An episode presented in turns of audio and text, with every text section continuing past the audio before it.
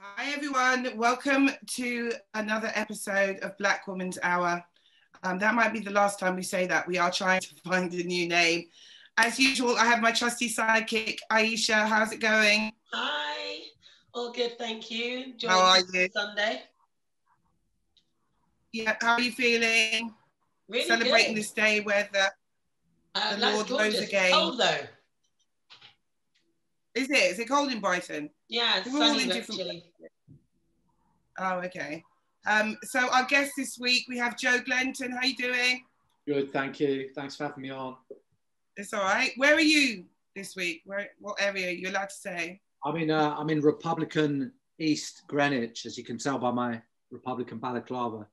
I'm celebrating the, uh, the Easter uprising with some friends who are from Derry. So Is that your back? Are you Irish then? No, no, no, no, they're just friends of mine. But I, I support that cause, obviously. Oh, okay. and we have Dr. Louise Raw. I'm saying doctor in case there's any little uh, fascists watching because they do not like calling you doctor, do they?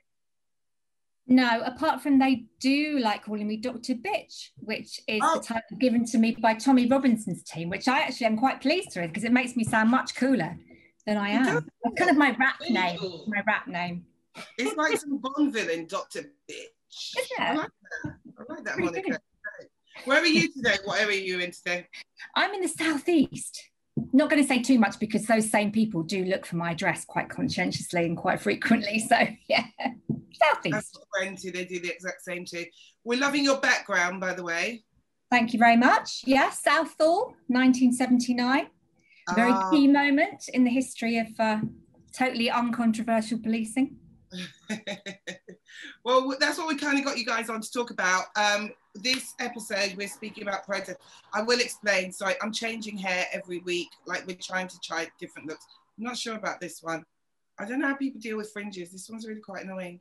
I don't like It's cute it. though. I've been watching Love and Hip Hop, so I've just discovered wigs and I'm just so into them. So this is what I'm on. So anyway, um, we are talking about protesting today.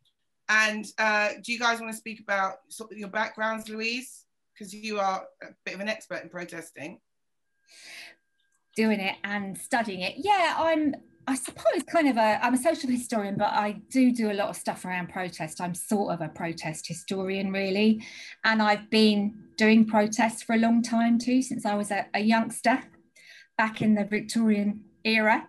So through that and through the trade union movement, really, I started to look at this kind of history, and yeah it's it's difficult when you're a history bore it's always difficult not to start every sentence. This reminds me of november 1887 in, in london.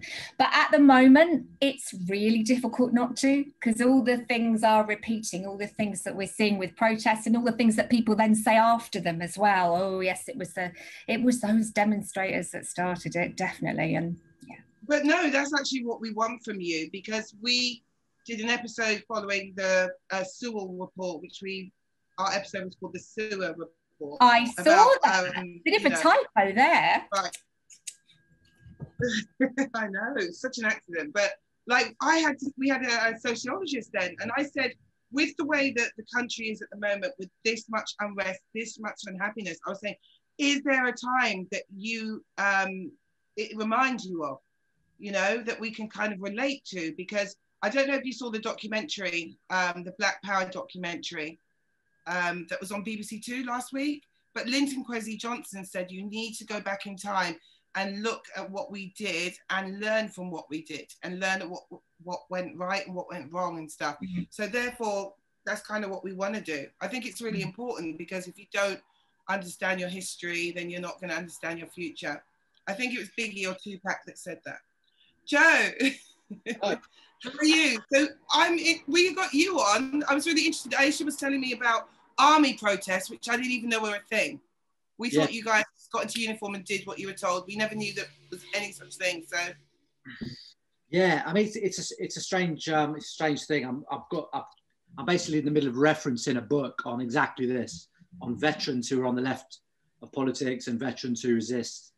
Um, and there's I think there's a general conception that everyone in the military does what they're told, and in fact, it's just not true. There's a long history of resistance um, in the military um, kind of attempts at trade unionism, um, different forms of disobedience and dissent have always been a feature of uh, militaries. And I suppose there's a couple of ways we could look at it, but um, I mean, I can't speak to the, to the old bill, obviously, but I suppose it's, it's protest as an insider, as someone who's inside the security state um, in its various forms. I mean, now the police are very different from the, from the army. Obviously, there are no like homeless coppers charities. They, are, they have a different relationship to capitalism and the state and so on. But um, I think there, there probably is something to be said about um, the potential for resistance inside the military. And there's a, there's a really long and very interesting history of this, which is kind of written out because most people on the right want to believe that everyone in the military is on the right. And to be honest, some people on the left kind of want to believe that as well. Um, and it's actually not the case. And there's a whole, there's a really interesting um, background of, of people saying, no, actually, fuck off, Sergeant, fuck off, yeah. Lieutenant, fuck off, Colonel. Um, I don't know if it's that we want to believe it, but I just think it's just obviously for reasons, you know, obvious reasons, the establishment don't want us to know of it.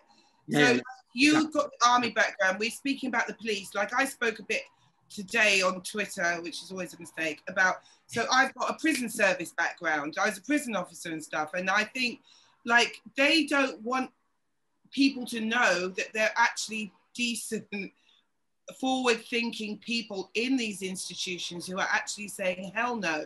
And I was just saying today, like, if you see all the police and stuff, people don't understand this is a certain section of the police and i'm not saying by any means i'm not defending right but what i was trying to compare it to is in the prison service we had a um, a group of people and they're from all different prisons and they're called the tornado group right and they will go so when you saw like years ago strange ways showing my age or any kind of prison uprising these are the people that gather and they put on all the, you know, they get suited and booted and they put this stuff on. They're like, huh, huh, huh. these are like what we saw with these kind of, and I'm trying to say there's an element in that that instead of going, oh my God, these poor police, they're our friends and our neighbors, and we, you know, we all know these guys don't pretend they don't want it.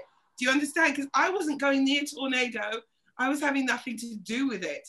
So it's like, don't pretend that these guys are not coming out looking for a fight you know, because there is that element. Aisha's hi. very much of what we've heard about the TSG part of the police force that they are um, they are chosen for that. They choose the role. They're literally picked for aggressiveness. And I actually heard um, lack of intellect and um, desire to follow orders and be aggressive. Yeah, and they said that in the Black Power documentary. Yeah. They were speaking about police having their O levels and stuff like that. I said these were Teddy boys and NF that literally got in the uniform to just essentially go wild on black people. Louise, eh? Yeah, the same Louise. with the, the same with the SPG, who of course killed Blair Peach in 1979. I was saying that on Twitter as well. Today, I was remembering a couple of years ago on the 40th anniversary meeting two of his female friends who were there with him, who were attacked with him, Joe and Amanda. And they were saying exactly what you're saying that the SPG came out like berserkers. They were probably drugged up, actually, it subsequently turns out. They were so hyped up. They were so excited. I mean, Blair Peach was going home. He's a teacher. He was going home after the demo. He wasn't looking for trouble, but they were a hundred percent and you can't get in their way and you can't stop them. And that's what's interesting, isn't it, about the demos we've seen recently, is that I know you've noticed it, um, Ava, that people have rushed on Twitter, there's sort of supposedly people of the left to say, oh, well, it's those protesters, it's all definitely, definitely 100% their fault. Even though I haven't seen the receipts yet, it's definitely their fault. And then we realize it isn't, and they delete. But it's not until a journalist, you know, a proper person, the sort of person I might have to a dinner party. That's a real person. Good grief. The police were a bit rough with them. Then they realise, don't they, that even though they're a white person with nice shoes and nice clothes on, those police are not going to stop if they're coming at you. If you say, Excuse me, officer, I'm not that sort of chap. And they really don't realise that most of the time. They think they would get an exemption, they would not get battered but even actually there was also it wasn't just that was it it was um patsy what's the name like it didn't need to be a journalist it just had to be a white woman Yeah. And actually, that Yeah. was one of the most terrific things, and we talk about it a lot. But you know, that was one of the most terrific things for us because actually, that was at the beginning of it. But actually, they didn't stop, did they? Because that was weeks ago, and every bit of footage that I've seen about protests has shown the police reaching a point in the night or the afternoon in Manchester where they just, I mean, the way that they walked down the road in Manchester, those people that were sitting in the middle of the road, they looked like a gang. They, you know, they looked like someone had done an, uh, you know, Alex Ferguson hairdryer treatment on them. They had a hype man in the bloody changing rooms, you know, like, come on, go. Like they, they just didn't walk down like people who were about to engage in sort of conscientious policing. It was like a gang that were hyped up and wanted to be violent. And that's Well, something that's been really visible, I feel like. Well, they do. For years, the Metropolitan Police have had like been bullying like young black boys and stuff. And one of the things they say is, "We are the biggest gang in London." So to to to uh, you know pretend that these are innocent people, it's just just you know they're the attack dogs for the establishment. That's what they are. And you know, in the same way that you'll see these sort of shaven head EDL types and stuff, they're the attack dogs for the conservatives. They're not going to get their hands dirty. They are going to put these people out. And it's kind of like, I think we spoke a bit on this show at some point. All our shows end up interlinking. I want to bring Joe in in a minute. Like, it's from when they're young. Do you know what I mean? Like, if you look at the roles, like, so I used to go into Hackney schools and speak to them about stop and search. One time I went in, I was so shocked that the army and they were recruiting these kids from young and stuff. And but then when I was at boarding school, it was uh, Sandhurst. Sandhurst, yes. The opposite, Called, yeah. right? Officer training, right? Sandhurst is the even from then, from back then, um, when people are children, they are dividing them into sort of the establishment and the attack dogs. And the cannon There's loads of fodder. people from boarding school who are not going.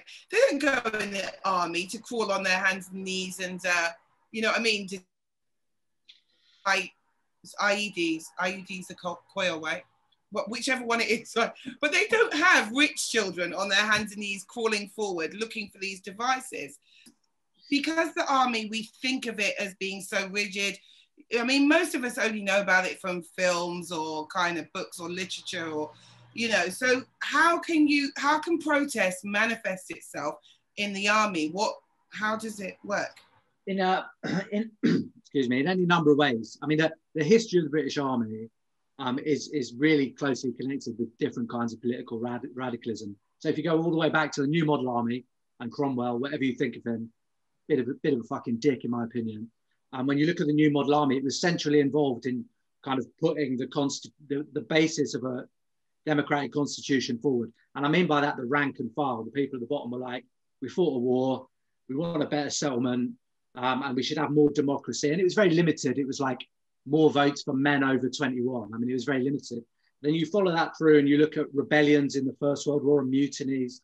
In fact, you can go earlier and look at um, massive protests. There, there, were veterans at Peterloo, for example, who were killed uh, in the big protests up there against the various authoritarian laws of the time. And you could look at the, the, the settlement after the Second World War. All of those things involved serving soldiers, airmen, sailors, and airwomen servicemen and servicewomen, um, and and veterans. Uh, there is this there's this long and quite rich history.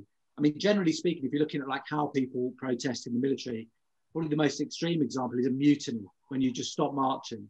You say we're not doing it this anymore, um, and uh, and there are many many examples of that. But there are other ways as well. Sometimes, and I think increasingly, it's the case that, like in my case, it's individual. But maybe a better case. A couple of years ago, I think last year there was a young um, Anglo-Yemeni lance corporal in the army um, who uh, refused to soldier and, protested in Downing Street, named uh, Ahmed Al-Batati. Um, and so, so there, there are kind of ways in which this resistance expresses from the ranks in a very big way, mass mutinies and strikes effectively. And then there are kind of individual examples like me or Al-Batati of people just saying, no, I'm not doing this anymore. And then, like in my case, I got locked up. In other cases, people just get booted out. But it's always there in any authoritarian organization. Um, that's always going to be there. And um, and and you, you can look back at there's a rich history of this in the in the British military from literally the 1600s um, onwards. But as as you were saying, it's it's kind of airbrushed out because it doesn't really fit The idea is the idea we have the military that it's hyper disciplined. It's kind of a unified team, which in a weird way is kind of the way the Tories like to think about Britain. We're a family. We're all on one side. There are no contradictions. We're all in this together. Exactly. I mean, that's exactly what it is. Whereas actually, when you look closer, and that's what I mean, that's what I'm trying to get out in my book, but it's particularly the job of historians um, like Louise, you'll find that it's actually a case of um, massive kind of explosions and eruptions and conflicts, men and women, people from different kind of origins, people of different classes. Um, and that's the real story. And, that's absolutely true in the military, I would say. I want to um, ask Louise and then sort of come back to you, Joe, on that. Like, I know you said it at the beginning, we said this is what we want to get from you. Is like we're seeing sort of uprisings in so many different cities at the moment. Does this remind you of anything? Because I think for me politically where we are where we are at the moment i'm reminded of the winter of discontent like where everyone's just had it with absolutely everything. Um, in terms of protesting and policing can you draw any parallels from where, what we're seeing today? Yeah i could probably draw far too many parallels but certainly the 1970s is the living memory one where everything just kicked off all over the country. Because what what the establishment never quite learn is that yes you can oppress people and it's surprising how long you can oppress people for actually. People will take an awful lot particularly when they can't afford to lose their jobs particularly when they're already quite terrorized and gaslit like i suppose the black community the asian community in particular you know, ground down by the constant gaslighting and racism and, oh, just exhausted by the state. That looks like you've won. That looks like everybody's very compliant. And then you see the far right kicking off, and it looks like they're the only ones that have got a voice. It looks like they are the popular voice, doesn't it? They're the ones out shouting in the street. They're the ones gobbing off about lockdown and QAnon and 5G and God knows whatever else they're on about. But they're the minority. The rest of us, once we get to a certain point, it goes. And it's always done that. You go back to the Middle Ages, it's always done that. No matter how serious the strictures against you are, even in death penalty times, people can only take so much. There seems to be, I'm wary of calling it some kind of natural sense of justice, but there's something in us where if you go too far, we've got nothing to lose. We go from having too much to lose to do it to you've pushed us so far now, our backs are up against the wall. What else can you do to us? And I imagine that's how the Black community, the GRT community, the lesbian and gay and trans community must be feeling. What else can you do to us? You know, Keir Starmer going to this church, this this conversion therapy church. I mean, for goodness sake, don't tell me he doesn't know. Of course he knows. The message that we're all being given is we're not concerned about you. We're not even talking to you wokies. We're talking to the people behind you. We're talking to the right. We're the, they're the people we care about. So I would say the 70s, but you can go back to the 1880s as well, where it looks like a period, you know, glittering height of the Victorian Empire. We think everyone's very patriotic. You can't move for flags, right? It's a bit like a Labour Party broadcaster or any politician. 27 flags, one up your ass just in case. It was like that in the 1880s, right? The jingoism, the flag waving was absolutely insane. And so was the protest, because again, it gets to that point where some people are doing so bloody well, they forget that the dockers who are starving, unpacking the wealth of empire, are going to go, oh, I can't afford any of this stuff. And in 1887, massive unemployment, a march, a peaceful march goes into Trafalgar Square, men, women, children. It's like a family day out. It was really common in those days on the left about issues in Ireland, home rule, but also unemployment. And there are bands playing, there are people singing. It's a jolly day, it's a friendly day. They're met by troops and police who attack them completely unprovoked. And a, a young man called Alfred Linnell gets trampled to death by a police horse. They deliberately ride at the crowd. They're, they're against a wall, they've got nowhere to go, literally. He's trampled again and again. They leave him to bleed out on the pavement. There's a police ambulance, they won't put him in it. Protesters have to go in and get that guy out. He dies in hospital His wife had died, he was a widower. His kids were in the workhouse so that he could work. He was trying to get them out. So those kids became orphans, and the press portrayed that as rioting. And they portrayed, you can see in the London Illustrated News, drawings of a man supposed to be Linnell looking like a total thug you know, which means dark, looking very dark, because there's always a little bit of racism thrown in, even with white people, stubbly, with a baton attacking the police. He was not doing that. He was a clerk who was just watching. And that was the period when, again, they couldn't contain it. It just went. And in 1888, the matchwomen went on strike. That kicked off all over the country virtually a general strike on the docks the next year. And it just it went all over the country. It went to ireland it went to australia. They get to a point and they always underestimate this establishment. They think we're riding roughshod over you and they don't expect that we'll get to that point and enough's enough. I want to bring come back to that in a little bit about a compliant media because we're seeing that same nonsense going on today. Uh, but aisha i thought you wanted to say something it was just actually when you brought up Starmer and the um, conversion therapy church. It was a black church, right? And I thought yeah, that was such yeah, a God. You think you're so clever. You know, you thought you were going to get away with that and cause division there. And it's every time they just can't help themselves either. It was a massive PR fail on their part. They didn't realize, or they knew exactly what they were doing. Neither of them comes off well, does it? Exactly. And given that, given that Theresa May went to that church in 2017, that's a couple of years ago. The first thing you, if you Google Jesus House, that's the first thing you get is that she was dragged rightly for going to a homophobic church. Don't tell me no one in Keir Starmer's PR team can Google. I I'm convinced wanted to black people. That's what, uh, like, you had to find the worst black church. You couldn't go to Mountains of Rainbow that's run by Reverend Jide Macaulay. Yeah. You could go to one of these black progressive church. You could go to Joelle Robinson Brown. You could even go to like Kate Harwood, anything like that. You went there full of black people to piss us off and make us look stupid. But what I wanted to ask Joe was um, one thing that we saw where um, in Egypt during the Arab Spring in um, Tahrir Square um, protest. I think I said that right. Sorry, I tried my best. Um, but we saw um, them saying the people and the army are one hand, right? And anytime something happens here, uh, like the 2011 riots where you had Caitlin Moran going, send in the army, and you had all these blue tick centrist people going, send in the army. What do you think it would take here for our army to go, no, actually, we're not going to do it? I think it would take a lot more than than what we've seen, which isn't to say there would there would be dissent. I think it's a, it's a the Tahrir Square case is is uh, an example I use in um, in the book. Though it's important to understand Egypt has a has a conscript army, so they're forced to go.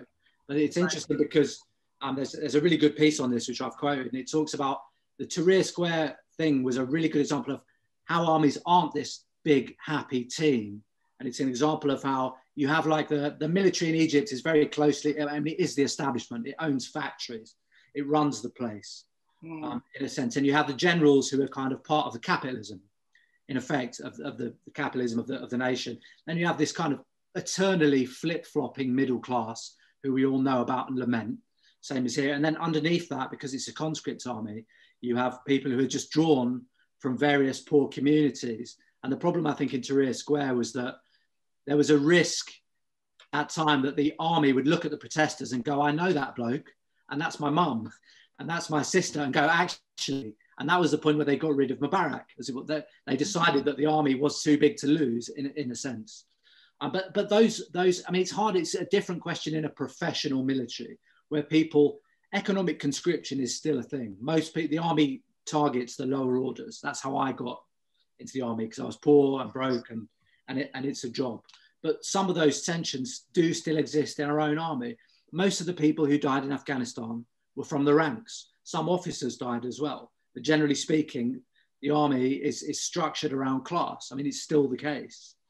Um, where, at what stage we get to the point where a professional army will, will split, that's a different question to a conscript army. You know, but the bigger, I mean, uh, Vietnam is another example where the army said, no, we're not fucking doing it anymore. We'd rather sit here and smoke weeds and you can go and fight the, the Viet Cong, which was, I mean, resistance and strikes and killing their own officers was a big thing in Vietnam. It helped bring the war to a grind halt. but professional armies, and this is the big question for someone who's who's radical and ex-military, is how do you get professional armies to do that? Um, but beyond that, what I think what's come out, I, I know Louise was talking about basically the culture war of the 1880s, and it's interesting to me. Yesterday, I was on the protests, and I ended up I went to the wrong end like an idiot. I thought it was Trafalgar Square, and I walked back down from Trafalgar to Parliament Square, and round the cenotaph was a ring of steel, two police horses, loads of cops, and that was like 160 meters. I went back and figured out how far away it was from the protest. No one was interested in the cenotaph. No one was even looking at it. I noticed that yesterday's demo was very much a kind of crusty demo. People were smoking weed. People were had their sound systems. Um, no one was even looking at the cenotaph. But the imagery, I think, is what's powerful. We saw it on some earlier protests after the Clapham vigil, which I was at as well, just before it kicked off. Um, the, the idea of the police crowding around, pr- protecting our national history, etc., etc., is really powerful. Even when the real narrative is that no one gives a shit about the cenotaph, no one was near it. But the idea that it has to be protected from who, unless a load of crusties can teleport from Parliament Square to halfway up Whitehall in an instant. I mean, I don't know. It's And the same with the Churchill statue. I'm like, Yeah. what are you guys doing? Yeah, and, and the, the nearest threat to that was like a couple of like white people, you know, dreadlocks, white guys dancing around it, looking stoned. Like no one was interested. No one's interested in the Churchill statue. And then halfway through the protest, they placed the cops, Bobby on the beat with riot cops. Like no one was even paying any attention. But I think it's the, I think it's the imagery, and we saw that with a previous protest in Whitehall. It's the idea that these people are outside. They're not part of our society. The people fighting for justice in its various forms are kind of othered, I suppose is the term you would use. And that's been repeated, I think, throughout these this series of protests. Absolutely. And I kind of sort of what Louise said, like, isn't it interesting when they attacked Iraq, their thing was, what is all this hard on for imagery and optics? Like the big image from Iraq was that statue of Saddam Hussein falling down. But then they're around this Churchill statue. Like, what are you guys doing? But I do agree with you. Um, I'm going to bring Aisha in in a minute about the division because you just sort of reminded me of something um, where you're talking about Egypt saying, hey, I know that guy over there because they don't do it anymore because they don't want to pay out the money. But in the prison service, what they used to do was cross recruiting. So we would have a lot of officers in like the London jails who are from up north. And then they would send up people from London up north so that you can't go, hey, I went to school with that guy. That guy's all right. That's my, it's all about division, isn't it? So Aisha, I was just going to say, what is it about statues? Isn't it the same thing about skyscrapers? They're all phallic. They're going to cut down his dick, cut off his dick, protect my dick. I mean, fucking hell. you know, like, it's I don't- think that basic because we are talking about men. No, really is because someone said on Twitter like they had the whole um, Winston Churchill statue, and someone's like, "It's not going to shag you. Like, get over it. Just get away from the fucking statue, you weirdos." It is. The crazy. flag might if you're really lucky. It's really, Louise, there's a his. Oh, go on, Joe. Sorry. I was just going to say, um, I, I, I realised that you remember the really iconic vandalisation of Winston Churchill statue when he has a gr- someone cut some turf and made it a green Yeah. Mohican. That guy was an ex-Royal Marine, which really, like to me, really interested. Who was Yeah. doing it as a free speech process. In two, the guy got a month in prison in 2000. So the, this weird conflation of the military and the culture war is really strange to me because, like, literally, the guy who trolled Churchill the most was an ex-soldier. Oh God, Louise, have you got um, any examples of the military uprising here, or what do you think it would take? If you could, what what do you think we need to get to for the army not to be something that we're threatened with here, where they might be too scared to call the army in? Well, yeah, Joe's probably the expert on that more than I am. But I think at the moment, what's surprising is they seem to have, on the whole, the army and the police on side. And I think I thought, because we know the establishment has always used the police as their private army, you know, private boot boys of the establishment. But when Theresa May started fucking off the police, I think we sort of thought, oh, this is interesting because they don't usually do that. They normally pat the police on the head just enough, don't they, to keep them on side.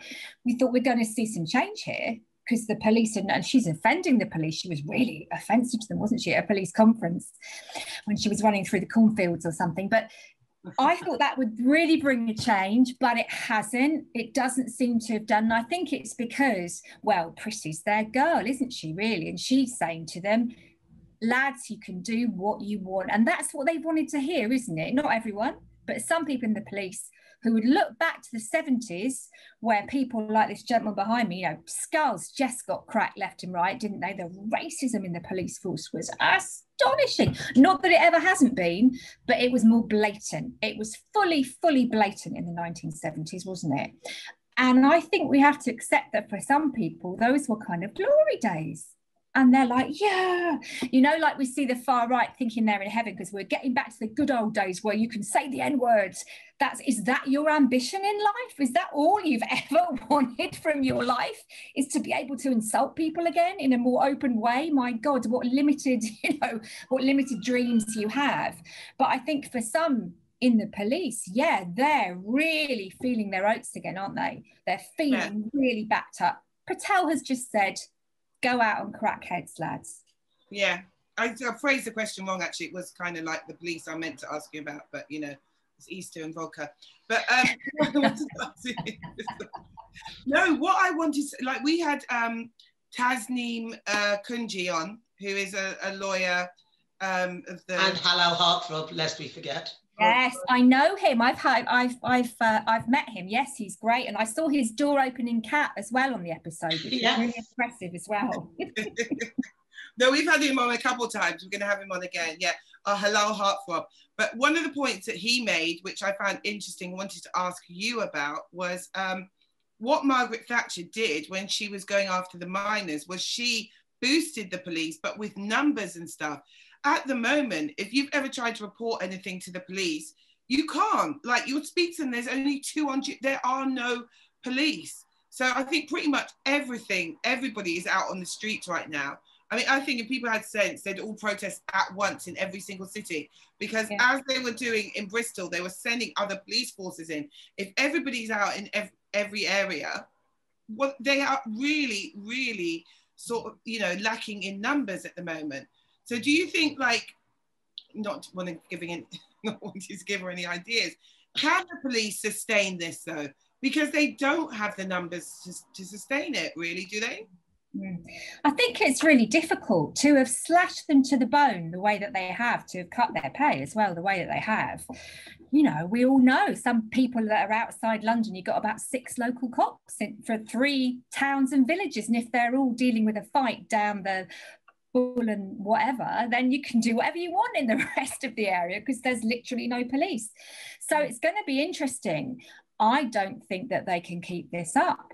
I really don't. And that's the difference between the 70s.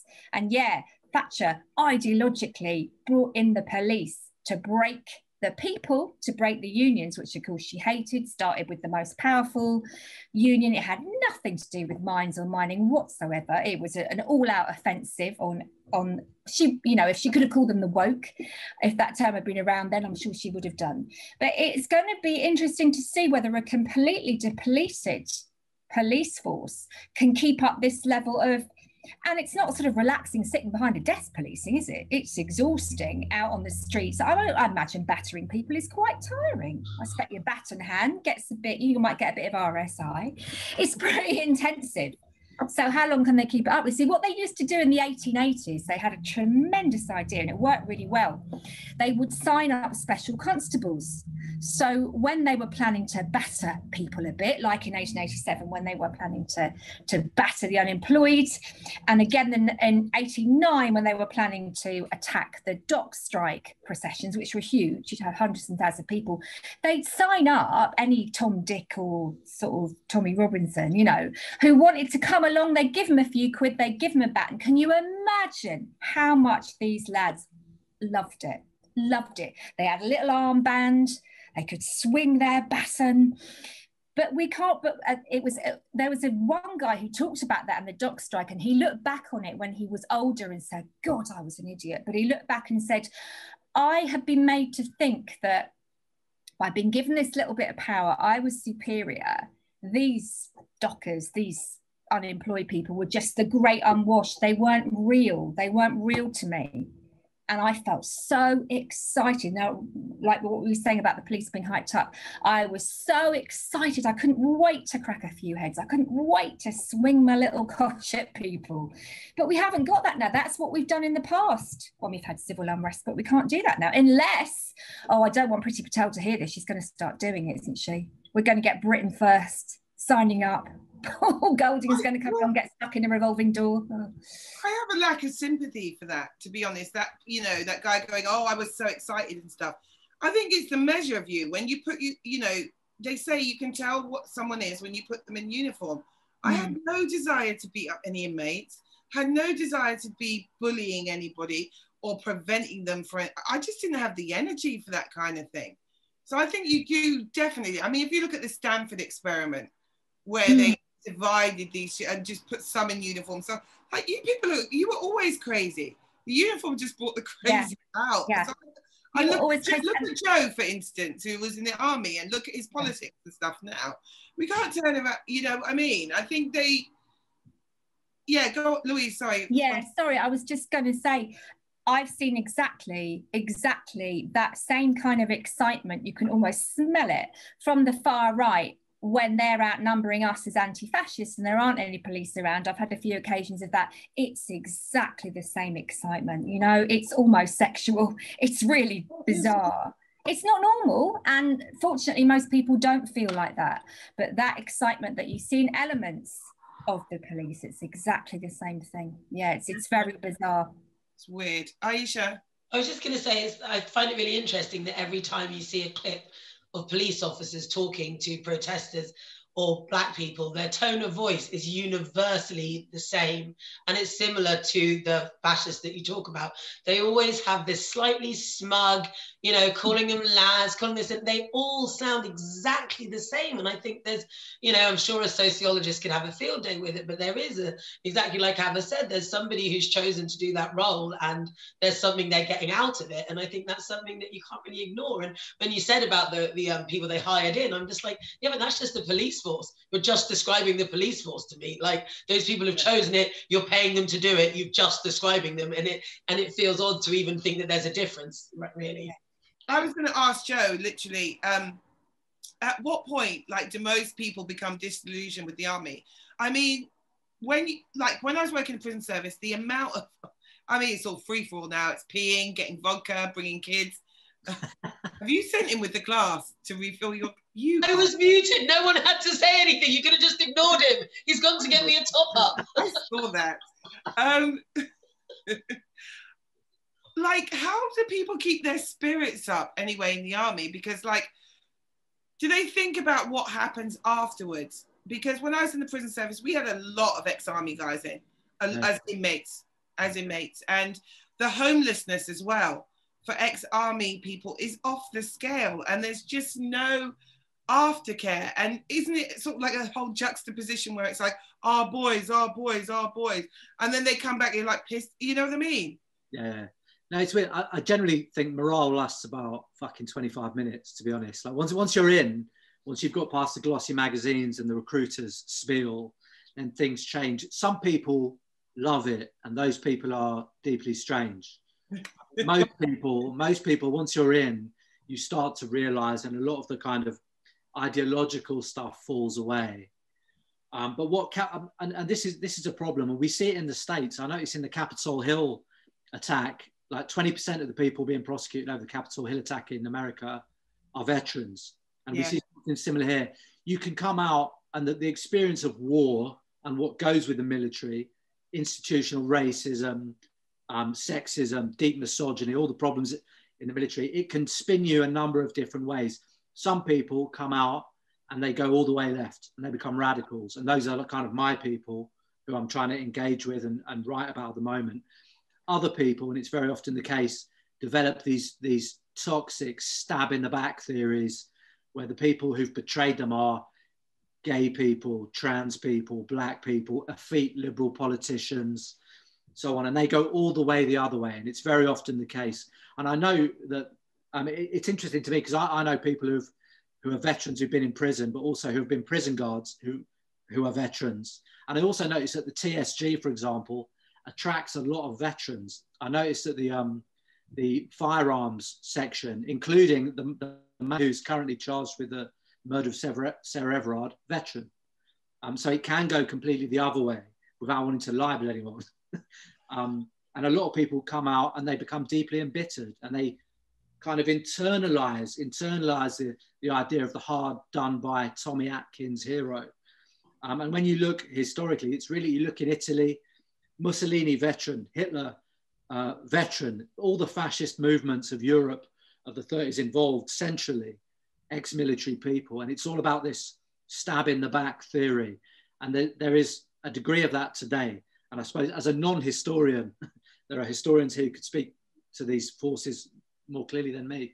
But there is a long history of veterans being driven into the arms of the far right because the far right will go, no, you are a hero. No, you have been betrayed.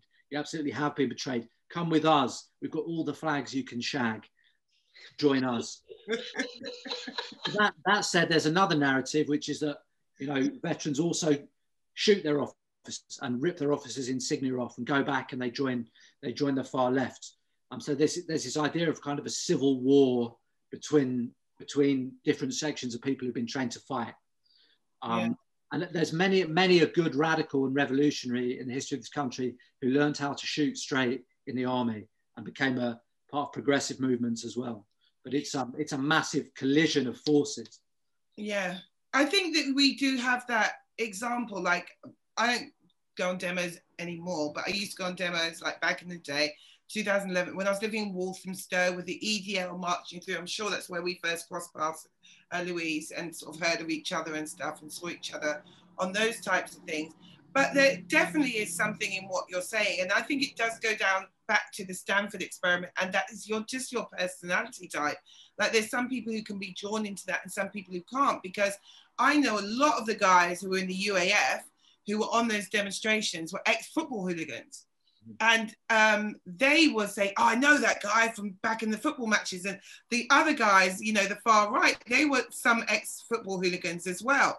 And I, when I was looking at the police yesterday, I thought, God, you're football hooligans. That's exactly what, do you know what I mean? I think it is, Louise, you were going to jump in and say something as well yeah, it's that kind of machismo, isn't it? It's that wanting to be the top boy and all the aggro that goes with it. But yeah, I was going to talk about some of my favourite anti fascists. It just reminded me what Joe was saying, who were the 43 group, who came back from World War II and their parents had to tell them, Oh, great to see you, son. You know, lots of hugs and kisses, and it's wonderful that you're back. And then I remember one of them saying, I knew there was something wrong because I could see this sort of shadow in my dad's eyes, and he had to tell me the fascists were back. And I couldn't believe it. Mosley is marching again. Like we kind of thought World War II had sort of settled that whole fascism, is it good or bad thing? But here they are again in our streets. So they just went out and sorted them, and they could fight. And they, they always said, you know, we don't walk at the fascists, we run at them and Morris Beckman, who was such a gentleman, and he'd apparently say, Well, it's very unfortunate, but unfortunately, yes, this is what we have to do. We do have to just absolutely smash the bastards, you know, and just get rid of them. And uh, yeah, so exactly that. People who'd been in the military knew how to fight. And the guy who founded the Home Guard, actually, um, Tom Wintringham was a Spanish Civil War veteran and actually turned the Home Guard from what we think of on Dad's Army to this really elite guerrilla fighting force. At which point, of course, the establishment came and took it off him and kicked him out and wrote him out of history because he was a commie. But yeah, it's it's so interesting, isn't it, what veterans will do and where they go.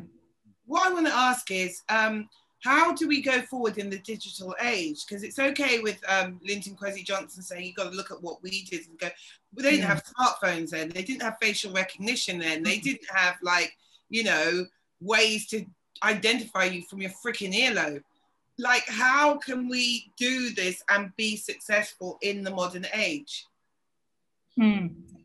Yeah, it's going to be incredibly difficult because we're really up against it. But then every age of sort of street fighters has been, has had its problems, has had its things it's got to overcome.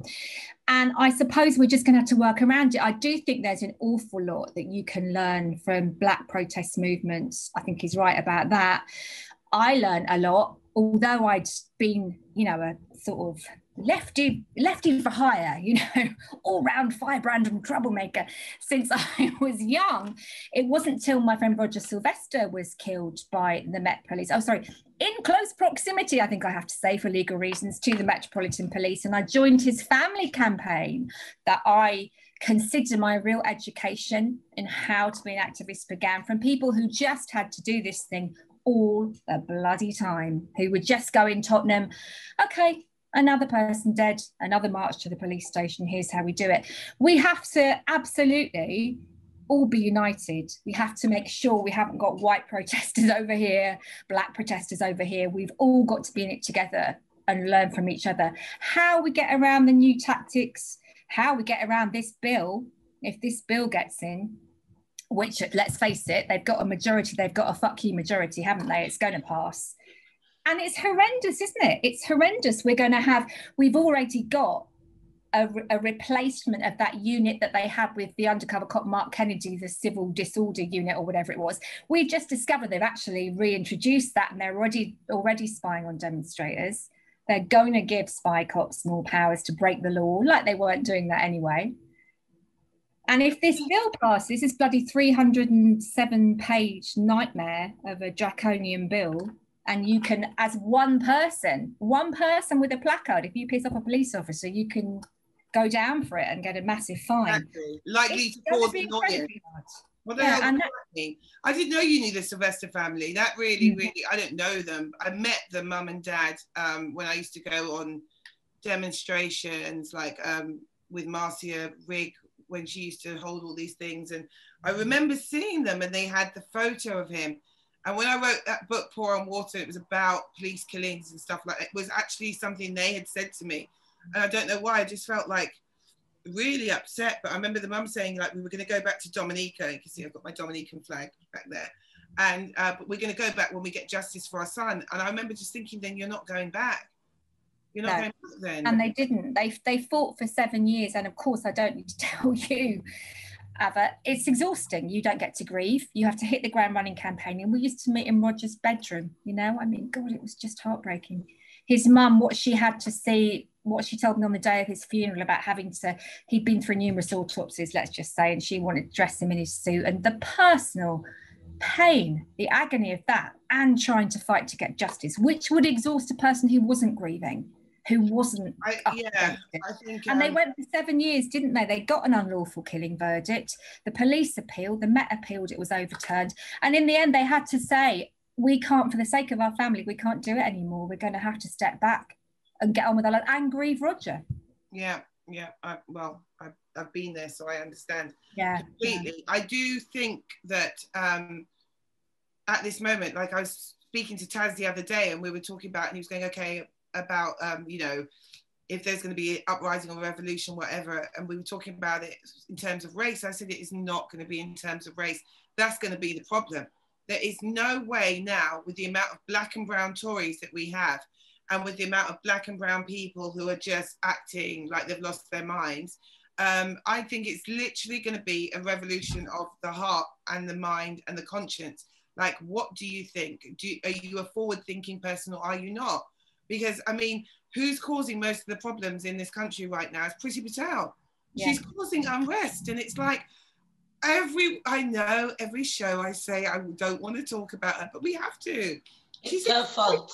She makes us do it. By this stuff. She's just like it's like she's getting off on this stuff. It's absolutely is. It's like what we were talking about these testosterone filled males. I don't know if it's because she's short and short people. Sorry, sorry, Louise, but you know, like they manifest their anger in different ways. And Louise does hers with protesting. Prissy Patel does hers by causing literal unrest. And where are we going? Where is she going with this nonsense? You know, where is she actually going with it? Because it's like she's happy to be this face, and that's why you can't say it's along color lines. This is a brown woman. Louise, yeah, I am five foot two. I want to defend the honor. I think Ava said something on Twitter like, "Why would you be five foot two? Why have you no ambition? Why would you give up?" My son thought that was the funniest thing. My five foot 10, 14 year old son who mocks me all the time. So thank I'm you. I'm dreading those days, Louise. My son is like nearly nine, and I am dreading the days, and I am like, And another thing, Yeah, I mean, where do you go I with that? now. You need to put the boot in now. Speaking of Priti Patel, you Try need to to break them down. early doors before they grow. Try to break him now because I have to stand on Yes. the sofa sometimes to try to lecture I him. plan It's to. But I think we're in a position that the actually the suffragettes were in in 1910, and people think suffragettes posh white pankhurst, but there were Asian suffragettes, disabled suffragettes, lesbian suffragettes, um, working class, lots and lots of working class suffragettes, and for them, going to prison was a nightmare. So before they ever got militant, the government bound them all over just for heckling, for the mildest things, and said, "We'll bind you over to keep the peace for a year," which meant they thought everyone has to stop protesting now because they don't want to go to prison. These are working class women with kids. They cannot do it. There's no childcare. They can't go to prison. And there was a suffragette called Adelaide Knight, who I love, working class East End suffragette, with a black husband who was the most amazing. I think their couple goals, these two. He's not only drop dead gorgeous, um, Donald Adolphus Brown, but he took her surname when he married her in 1894. And she was faced with exactly that, exactly what we'll be faced with with this bill. She had to come home. She was a disabled woman and a mum of two young kids, and she had to come home and say, what to her husband, what can we do if I give in to this intimidation? That's it. That's the end of this movement. We're done. But uh, am I well enough to go to prison? What are you going to do about the kids? You've got to work. And he said to her, my dearest mama, because when the kids were around, he was called a mama, we have faced every trial that has been put to us, because there's a mixed race couple in London, you can imagine, and we will not fail now that we have really been put to the test. He supported her completely. Um, it, most amazing man. But she had to go to prison. A thousand, over a thousand suffragettes went to prison. And of course, we know they were force fed. But then, and this is what we're looking at, I think now, when that didn't work, Winston Churchill, yay, authorized the police to beat seven shades of shit out of the suffragettes, to sexually assault them um, in 1913 on Black Friday. Their clothes were ripped. We saw that woman being stripped in Manchester. They ripped their clothes, they exposed their breasts, attacked their breasts, threw them half naked to these groups of thuggish men, said, do what you want with them. Women were sexually assaulted and beaten. You know, two women died within days of the protest. So we're not looking I'm not being very as optimistic as I hope to be there, really. Um, so we're looking at really tough times, but you, they teach us, I suppose, as do so many other protest movements, you cannot give in to intimidation from the state or you're done. You're just done. Absolutely. But I know it says like, it sounds like you're being pessimistic, but it's not. It's like we're saying, you've got to look at the past, you've got to learn some lessons from it. Mhm. And Joe, I wanted to ask you, what could people, what could laymen do in order to support people in the army? And I know that sounds like a not a very left wing position and stuff, but like you said, I mean, they come out, they're imprisoned, they have mental health issues, people don't care about them. And we know that these are the people that they will try and turn on us. So, what can we do to kind of try and build some solidarity with these guys to make them understand like we know that you were recruited at school we know that you're you know you're shoved out there and prince harry has a bodyguard and you guys are the ones crawling on the ground you know and you could be blown up at any minute what can we do to make sure that they under you know to to consolidate the struggles basically It's a, I mean, it, it's a problem. It's um, the, the military and veterans. I think for some of the left, some of the left are a blind spot. If you're working class and on the left, the military option looms very large. If you're not, it doesn't. So I think generally, kind of, if you're from a working class background, you understand the drivers. Like that, there's it's important to get away from a kind of essentialism that everyone who joins is evil. Most people join for money, just like I did, for opportunity. So it's important that I think that kind of a materialist look of why people join is, is the starting point. But the best route, really, if you want to involve those people, is through veterans. Like veterans have have a way in, and there is a kind of burgeoning veterans the left vet group of left veterans. I wouldn't call it a movement quite yet, but there are a lot of us, and I think those people do have a lot to offer. Um, but uh, equally as important, a lot of the people that I know who are ex-military are just involved.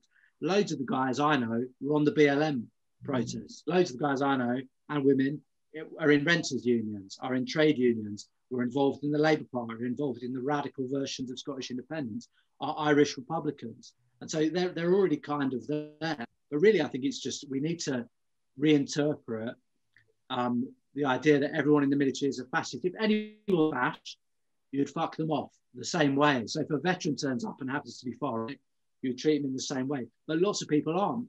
And lots of people are from working class backgrounds and share our material interests. Um, it's really about kind of reframing how we think about the military. It's not to say the military, the military is a hyper conservative organization. Not everyone in it is. Uh, there's still people with potential, um, I suppose is my argument. And so we have to engage on that basis because there's a, a great grand historical tradition of soldiers, sailors, and airmen kicking off, um, overthrowing, overthrowing their commanders and causing all kinds of trouble for the British establishment. They don't just belong to them. It's, it's a, the military is a contested space, I suppose is what I'm trying to say. Yeah, I think um, America are a bit ahead of us when it comes to that. Because in America, they will understand black and brown people had no choice but to be in the military and there is that more sympathy. But I guess, you know, the different history and stuff allows them to sort of understand and notice that. Louise, I'm going to say before we go, because we're not going to, we're, we're trying to keep to an hour at this point. So, um, Aisha, did you want to jump in and say, I thought you had your hand up to say something? Um, I am not quite middle aged, but I have forgotten it. So let's just move on. You're middle aged. Stop lying.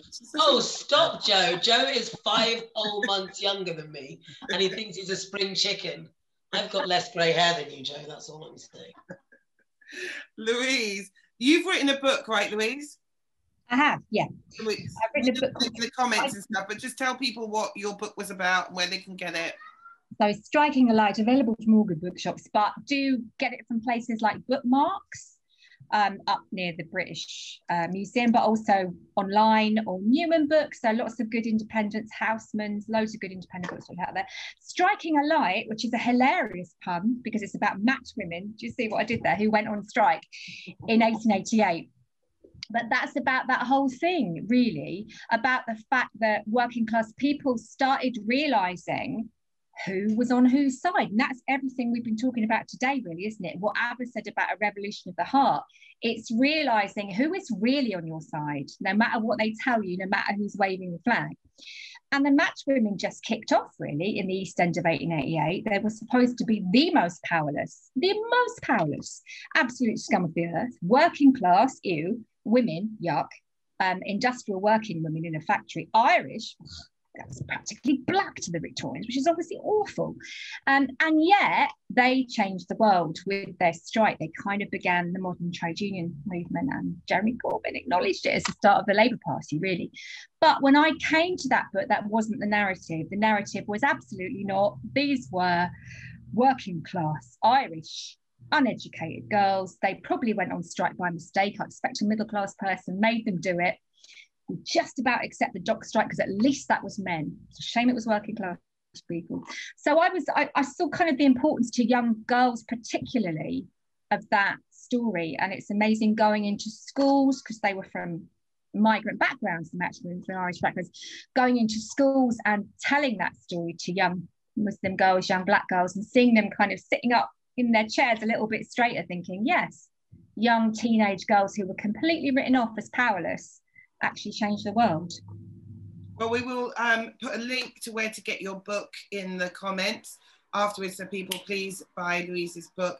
And it's what you said. I mean, we had Jeremy Corbyn for a little while. We don't have an opposition. So I think it's really important to uh, learn from these movements and basically empower yourselves. Because if you're waiting for Keir Starmer, you're going to be waiting a long time. Uh, Aisha, before we go. I was just um, just uh, tag on to what Louise said, just talking about the protest now, we have so many young people protesting, and the age of the protesters, they're so young. I saw a tweet yesterday. Uh, the person who kicked off the speeches in Brighton was 15. I just thought, yes, because you know what? That is probably the most hopeful thing that you'll ever hear me say on the show. Because normally I'm literally the doomsayer and I have no hope in anyone or anything. But genuinely, that actually filled my heart with a little bit of joy. I thought, yes, you know what? If the kids are even, and they are better than us, they're so much better. One more question. Sorry, is anyone thinking of Northern Independence Party? Just while we're talking about things that aren't Labour anymore. I you know, just think it's funny. They're upsetting Labour, so it's funny. That's it. I'm quite Whip close. it. I'm quite The whippet, the whippet is really upsetting people. Yeah, the whippet, the whippet's causing a lot of annoyance. I think the whippet might be anti-Semitic. I think Wait, what was that, Joe? You, I was going to say, I think I think it's funny because they're. I know a couple of the guys are ex-military, are ex-army guys um, uh, who are involved in it, who are Geor- Geordies and Scousers and so on, proper like working class people. Um, and they, uh, I like the fact they've basically the whip it and all that stuff. They're basically, you know, the whole Labour like authentocratic, like we're the real North. Nobody drinks cappuccino in the fucking North. That, I like the way that NIP have taken that and just totally confounded Labour. These kind of fake authentocratic people are completely like, oh, you know, just just dumbstruck by the fact that because that whole thing is about taking the piss out of Labour. That's what it is. Yeah. Yeah. And they are funny. Like centrists can never be funny. They It's just true.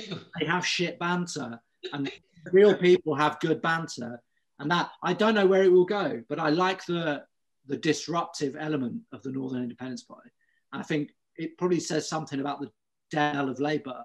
When I look at it, I'm like, not the Labour Party, not the Labour movement, the Labour Party kind of its death throes with Corbynism, and now we have to look for something else, and it has to be bottom up, which I don't think Corbynism was.